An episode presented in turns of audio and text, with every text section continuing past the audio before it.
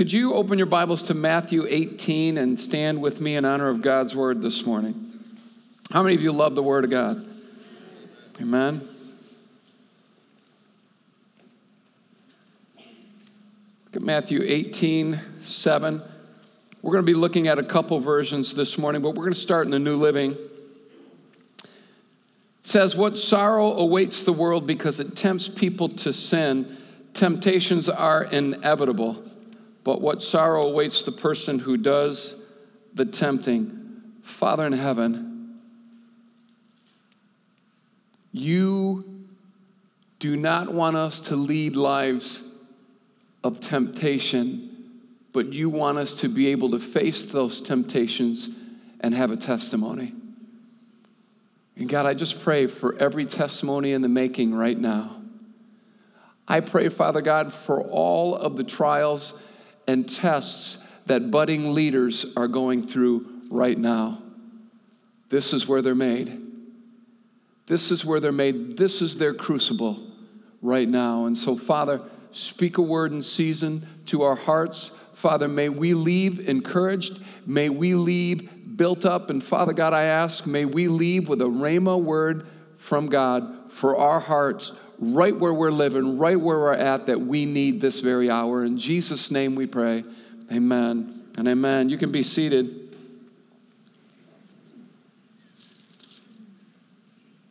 We've mentioned that we have a, a rule and that is where newer versions use a different word than older versions, then it's worth diving a little bit deeper and finding out the greater truth. Older versions don't use the words tempts or temptations, older versions use the word offense or offenses.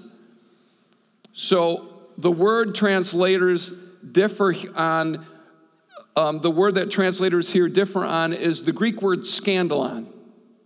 It's the Greek word scandalon, and you can tell by the, the Greek word, it's where we get scandal, it's where we get scandalous from. And the reason translators differ some is because this word means uh, a cause for, for stumbling uh, or that which causes one to sin.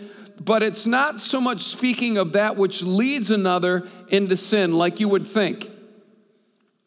It's speaking more of, uh, like the Pillar New Testament commentary puts it, facilitating the coming of the enticement. That's why newer versions use temptation. So it, you know, kind of like arranging for you to, to sin, providing some kind of an, an opportunity for you to sin, not necessarily leading you into sin, but, you know, kind of tempting, enticing you, and facilitating that enticement. That's what this word scandalon means. It's what offense means. And if you look it up, you're going to find that it even means a trap, or it might even say a bait stick. And so, what that means is the, the, the, uh, the, the bait stick or the stick that the bait was put on in the trap, that when the, the bait was taken, the, the trap would close. It's also what this word means. So, offense is is, is a bait that you don't want to take because if you do take it, you're going to get caught in a trap. That's what it means. And once you take the bait, you're caught. So don't take the bait. Don't let the enemy of your souls trap you in offense. Go to one of my favorite Psalms, Psalms, Psalm 91. Absolutely love this psalm. Psalm 91. I want you look at verse 3 with me. Psalm 91 3. It says, For he will rescue you from every trap and protect you from deadly disease. Older versions don't say every trap, they say the snare of the fowler. The snare of the fowler. If you've got an older version in your hands, it'll say the snare of the fowler. Well, what was a fowler? Well, a fowler was one that would catch birds, would, would, would trap birds. And if you know anything about fowlers, you know that they set their traps in full view of all the birds. They set their traps in full view of all the birds. Isn't that amazing? Yet they still catch them. They still catch them. And so does the devil. But I want to show you a truth that I really believe is going to help today. Go to Second Corinthians chapter 2. And God put this very heavily on my heart. And this could very well be the Rhema word that you need today. It says in 2 Corinthians 2:11, so that Satan will not outsmart us, for we are familiar with his evil schemes. The message says we're not oblivious to his sly ways, or older versions will say we're not ignorant of his devices. Could be what your version says, something similar to that. So, that word devices, if you look it up, and I love doing word studies, if you look up that word devices, it means designs. It means designs. So hopefully your spiritual antenna are going up a little bit here. Can I tell you something that both God and the devil have designs for your life? Devil's got a design for your life. Maybe he began forming it when you were young. Maybe you grew up in a house where substances were abused, or maybe you grew up in a house where you were physically abused, and the devil was trying to get you to fulfill his design for your life. But how many of you know that God also has plans for your life? How many of you know that Jeremiah 29 11 says, the Lord saying, I know the plans that I have for you. I know the plans that I have for you. And yet, Scripture says we're not ignorant of Satan's designs for us. We're not ignorant. It's like the devil is just like that fowler, and he sets his traps right in our face. Don't take the bait. Do not take the bait. Pastor John, I might be going through something right now. You know, I just want to I want to run, I want to flee. Let me tell you why you shouldn't. Let me show you a scripture as to why you shouldn't run from the things that you're going through. And I thought that this was powerful. Go to 1 Samuel 21. 1 Samuel 21. You guys are sure quiet today. 1 Samuel 21.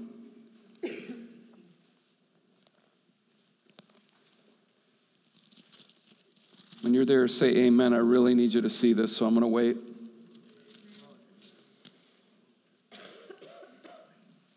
For you digital devices, Samuel is S A M U E L. I'm sorry. Okay, first, amen. I get amen. amen.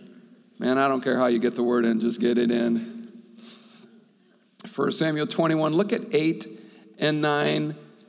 David asked Ahimelech, do you have a spear or a sword? The king's business was so urgent that I didn't even have time to grab a weapon. I only have the sword of Goliath the Philistine, whom you killed in the valley of Elah, the priest replied. It's wrapped in cloth behind the ephod. Take that if you want it, for there's nothing else here. There's nothing like it, David replied. Give it to me. This is important, and I really hope you get this. Why do you want to face your battles. Why do you want to fight your fights? Because in every battle won, you acquire weaponry that you can use in a future date. Somebody get this. Somebody get this. Every weapon that you win, every battle that you win, you acquire things.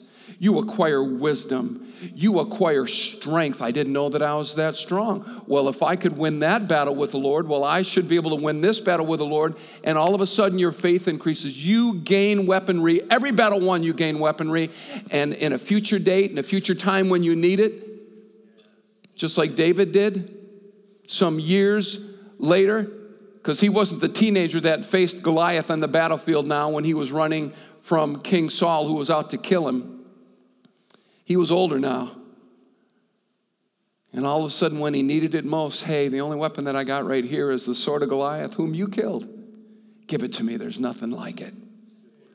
And who had a better right to the sword of Goliath than David, the one who killed him? That's why some of you that have come out of drugs and, and, God uses you like Tom and Sarah Cole. He's using them to help people come out of drugs. Why? Because they gained weaponry when they won that battle. And God's using them to fight for others now. And what you fail to realize is that in every battle won, you grow. You grow. You're stronger. But the enemy's always trying to get you caught and he's trying to get you trapped and he's trying to get you to think that God would never use you for anybody else. It's the biggest lie. It's the absolute biggest lie. He wants to use you, needs to use you. Don't take the bait. Don't take it. And realize that as you fight your battles and as you win your battles, you gain weapons. You don't lose anything. Time's not lost, time's gained when you won battles. The Bible says that God is able to redeem the time, that He'll give you back the years that the locusts have eaten in the book of Joel, it tells us. You get back. You don't lose. Well, I feel so behind. Not with God, you're not behind. Not with God. You're not behind with God. I hope you're getting this today, and I hope it is sitting right with you. We have to shut the door on the devil's temptations to trap us. And everybody has their, their weaknesses, those areas that they're, they're most prone. For some, it's money. For some, it's, it's influence. They have to be in that seat of influence. For others, you know, it's sex or it's, it's relationships or whatever it is. Shut the door on that. You got to shut the door on it. Whatever you want more right now than God could ever bless you with over time, the devil is to be more than happy to accommodate you with it. Jimmy Evans, Pastor Jimmy Evans would say that's the spirit of mammon. The devil will give it to you right now, even though you're not mature enough for it. You haven't grown into it. I mean, how many of you gave your 13 year old a car if he wanted one or she wanted one? They weren't right. They weren't mature enough. They weren't trained. They weren't experienced. They may have wanted a car. That 14 year old may have wanted a car. That 15 year old may have wanted a car, but they weren't ready for a car. And I believe over time, as you're able to handle it, God brings it. As you grow into it, God brings it. I can remember when I was young, I had five older brothers. And I can remember wanting to be able to wear some of the clothes that they were wearing because I thought that they looked so cool. And it took me a while to be able to grow in to those clothes of my older brothers, those coats that they would wear, those sweaters that they would wear, those shirts that they would wear. I had to grow in time into those things. Just because I wanted to wear some of the cool clothes my older brothers were wearing doesn't mean I was ready for them, doesn't mean I was mature enough for them. And some of the things that you want right now, if you were to be given them right now, you can't handle it right now. Even Jesus told the disciples that in John 16, 12. I still have many more things to tell you, but you can't handle it right now. You keep growing. You keep growing. What if there is an offense that God wants to deal, wants you to deal with first before He ever promotes you or before He ever brings you to another level, before He ever does anything? What if it's that offense that you got to deal with? Or what if you're prone to offense again and again and again? You're easily offended. People just irritate you. Pastor John, the church would be a wonderful place if it wasn't for all the people. You know how many people don't come to church because of people? Yet I don't know of a church that exists without people. We could have time slots where we'll guarantee folks that no one will be in here and they can just come to a recorded service by themselves. We can do that. You can sit in here by your. No such church exists. No such church exists. It's amazing, I was reading a study by Rick Renner the other day when Paul was talking about the thorn in his side or the messenger of Satan, and he asked God three times to take it away in 2 Corinthians 12. And Rick Renner said, the language that's used there, the original language in the Greek, suggests that this was a person that it was a relationship. And Paul is literally saying, Remove them, get them out of my life. They are a messenger from Satan. Everybody has people challenges. Do not be offended. Don't stay offended. I just want to share this. I believe the devil wants you looking at the people, and God wants to deliver you from offense. That's the difference. See, the devil's design for you is to notice everyone and everything and everything they say and everything they do and everything they've done and everything that you think they're going to do. You just know that they're going to do that. And all of a sudden, you get the, the opposite of faith and you begin to presume or you begin to assume that people are going to do this or they're going to treat you like this. And I just know they're going to be like this. And so that's why I don't even bother going.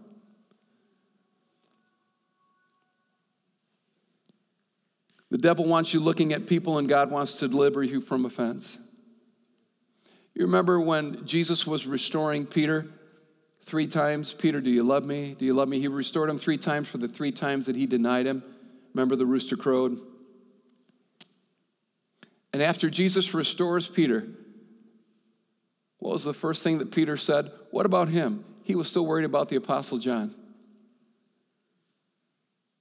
And the Lord says, What is that to you? If he lives until I return, you follow me. And can I say that? Those people, they're none of your business. You follow Jesus. You follow Jesus. You follow Jesus.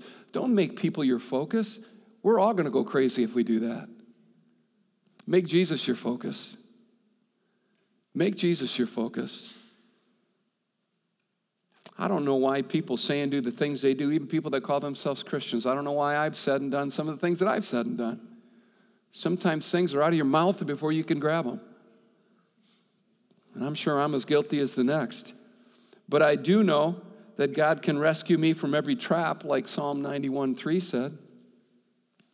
I do know that Isaiah 54 17 tells me that no weapon formed against me shall prosper. Just because it's formed doesn't mean it has to prosper. And I believe they're getting formed all the time. I believe the devil's got his little blacksmiths and they're trying to forge these weapons to be used against you. And God's trying to remind you, you already got weapons from the battles that you've won. Go get that sword of Goliath over there and use that. There's nothing like it. There's nothing like the weapons gained through battles won. I do know what a Mark 11, 25 says that whenever I, have, whenever I stand praying, if I have anything against anyone, that I need to forgive them so that God will forgive me. So God's forgiveness flowing to me is conditional based on my willingness to forgive others. So much so that the Bible says whenever you stand praying, and hopefully as Christians, you're praying a lot. Whenever you stand praying, if you have anything against anyone, forgive them so that your Father in heaven will forgive you. And I thought that this, the first Sunday of 2018, what a wonderful opportunity for us to forgive, to begin the year with forgiveness. You know what I found out? I can't get people to act the way that I want them to. I can't get people to say all the things that I want them to. I can't get people to treat me the way that I'd like to be treated all the time but I do have some say as to how I respond. I do have some say in, as to how I treat others. I do have some say as to how faithful I am to God. And I suggest that's where we start. And all those people that we've been carrying around, they got to be getting heavy by now if it's been a while. And I think it's time to leave them here at church. And to begin this year with forgiveness flowing and just let it go. I don't know about you, but I know that I need grace. I'm not claiming to be the brightest bulb in the pack. I need grace, and if I'm going to get grace, I better doggone extend it. Don't be deceived. God's not mocked. Whatever a man sows, that will he also reap.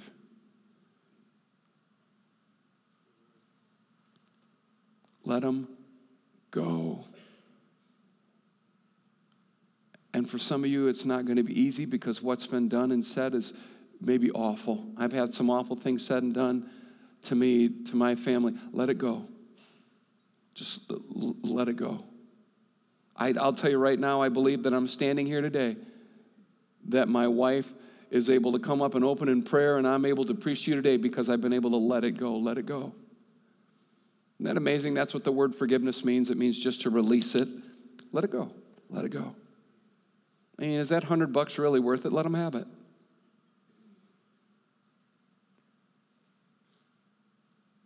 Pastor, you have no idea what's been done. I'm sure I don't.